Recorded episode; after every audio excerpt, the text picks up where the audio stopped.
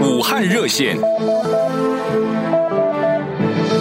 各位纽约及洛杉矶的听众，大家好，欢迎收听武汉热线新闻专题节目，我是武汉人晶晶。武汉是湖北省的省会，在中国每个省或者直辖市都有简称，而简称也能代表当地的历史渊源和文化特征。比如说，山西省简称为晋，山东省的简称是鲁，而湖北省的简称是鄂。很多人对此不理解，因为湖北是楚文化的发源地，为什么不叫楚，而是叫鄂呢？右耳旁的这个鄂，第一眼看就觉得这个字，很多人联想到鳄鱼的鳄，其实在古代这两个字都是。通假字，它的意思就是鳄鱼。虽然“楚”字听起来是相当的霸气，但据说“鄂”的历史更悠久，有四千多年的历史，只是知道的人并不多。其实早在商朝的时候，鄂国就是诸侯国；春秋时期，鄂是楚国的别都。公元前二二一年，秦始皇灭楚之后，在楚地设置了鄂县。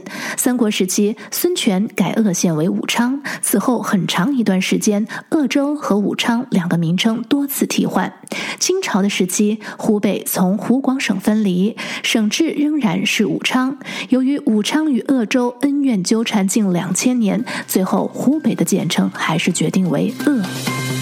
接下来，我们将连线湖北襄阳和湖北荆门的当地居民，来了解一下他们所居住的小区最新的一些管理情况。晶晶你好，洛杉矶 AM 一三零零和纽约 AM 一三八零的朋友们，大家好。我是小陶，可以叫我 Sky。我现在在我家乡湖北省襄阳市，现在也并不能离开家乡。其实连就是连小区的门都出不去。现在，然后我们现在就是也是每家每户每两天只能派一个人去出去采购必须的生活物资，然后以及全程的交主干道的交通交通信号灯已经全部变成了红灯，然后而且就是所有的。没有通行证的车辆也不能出行，但因为我妈妈是医生，然后所以说她其实也是在一线工作的人。然后我的父亲也是因为他工作的原因，也是需要在，也就是其实都是在抗击疫情一线去工作。其实他每天出门，我心里都还是挺担心的。但是我是觉得，嗯，不管是他们每天所带给我的，在就是因为我是自己，我是出不了小区小区的，我没有通行证。然后，因为就是没有特殊必要的原因是不能出去的。从他每天给我传递回来的讯息，就包括医院的一些情况以及一线的一些情况，我是觉得所有人的意识都在慢慢的改善。虽然这是一个过程，但是我觉得，我嗯，还是会尽快得到控制。AM 幺三零纽约 AM 幺三八零的朋友们，大家好，大家可以叫我小唐。我现在在湖北省荆门市，我是嗯、在武汉念书的研究生，嗯、上个月回到家里，在我们这里出门是必须要佩戴口罩的，然后。呃，外面大街上只有药店和超市是开门的，并且管理越来越严格。我们这里的小区已经全部封闭了大门，然后社区的工作人员会过来给每一个人发通行证，严格控制私自外出，并且控要控制出门的人数和次数。每天，我们我们在家里每一天都要上报体温，然后，嗯，进出超市的时候是要给别人看你的通行证的，然后还要量体温，并且，嗯。如果超市人多的话，他会控制人流，就是你排队，然后他出来两个人，你再进去两个人，就是就是一个采取这样的形式。但是超市里面的蔬菜是充足的，就是可能有一些方便面啊之类的，可能货架会空一点，蔬菜之类的是充足的，买的人也挺多的，并且有的社区会给居民免费发菜，但是我们这里没有。然后我的爸爸呢是在环卫工作，他们单位上会发口罩和防护服，每天晚上的九点到十二点，嗯，我爸爸他们就要去喷那个消毒水，然后全市消毒。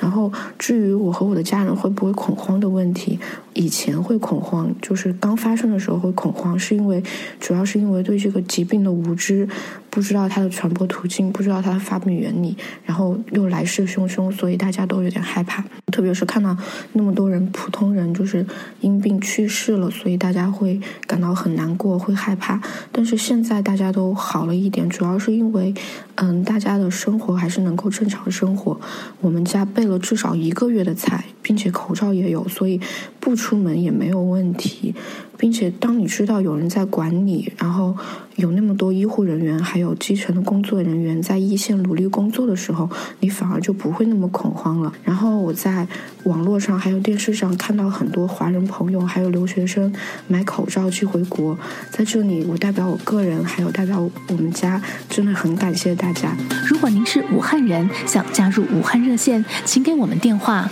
洛杉矶六二六五六八一三零零，纽约三四七六七六一三八零。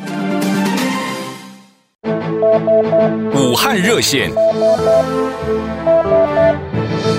各位纽约及洛杉矶的听众，大家好，欢迎收听武汉热线新闻专题节目，我是武汉人晶晶。在武汉话里，对人物的称呼很有意思，比如说哥哥不叫哥哥，而是叫拐子，就是拐杖的拐，拐子。但如果“拐”这个字单独说，就变成了很坏的意思。如果在武汉你听到人家说你好乖呀，好拐呀，就是说你这个人怎么这么坏？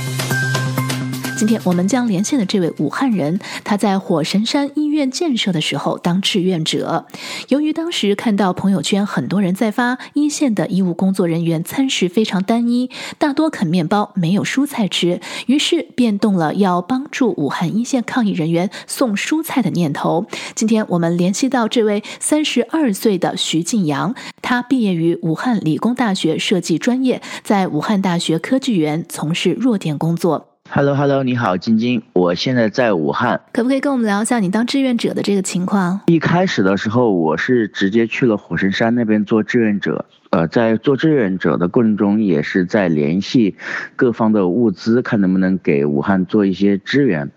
然后。呃，云南那边的一个负责人就是卢伯克，他在云南，然后那边刚好有一些呃蔬菜方面的资源，能够捐献给武汉和湖北的一些呃其他呃城市。然后刚好我这边的话也有一些单位的资源，就是说可以把这些蔬菜能够对对接出去，送到一线，送到需要的这样的一些人的手上。嗯，那具体你们找到了哪些物资，然后又做成功了哪些事情呢？已经做成功了哪些事情呢？就是，呃，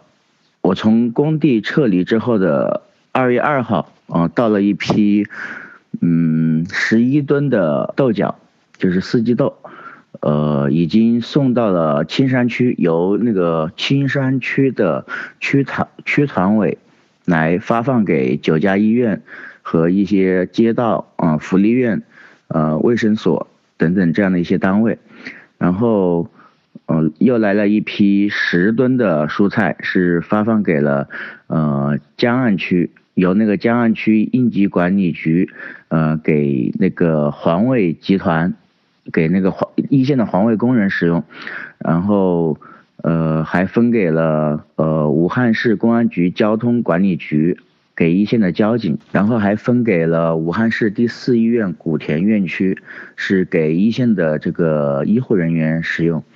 然后十吨的这个蔬菜到了之后，又到了一批二十五吨的来自于江苏的呃大米，之后又来了一。车十八吨的蔬菜，然后又到了一批苹果，是昨天到的十三吨，然后也主要是发发放给给武汉市的各个单位，因为苹果的话不是像蔬菜呀、啊、使用量那么大，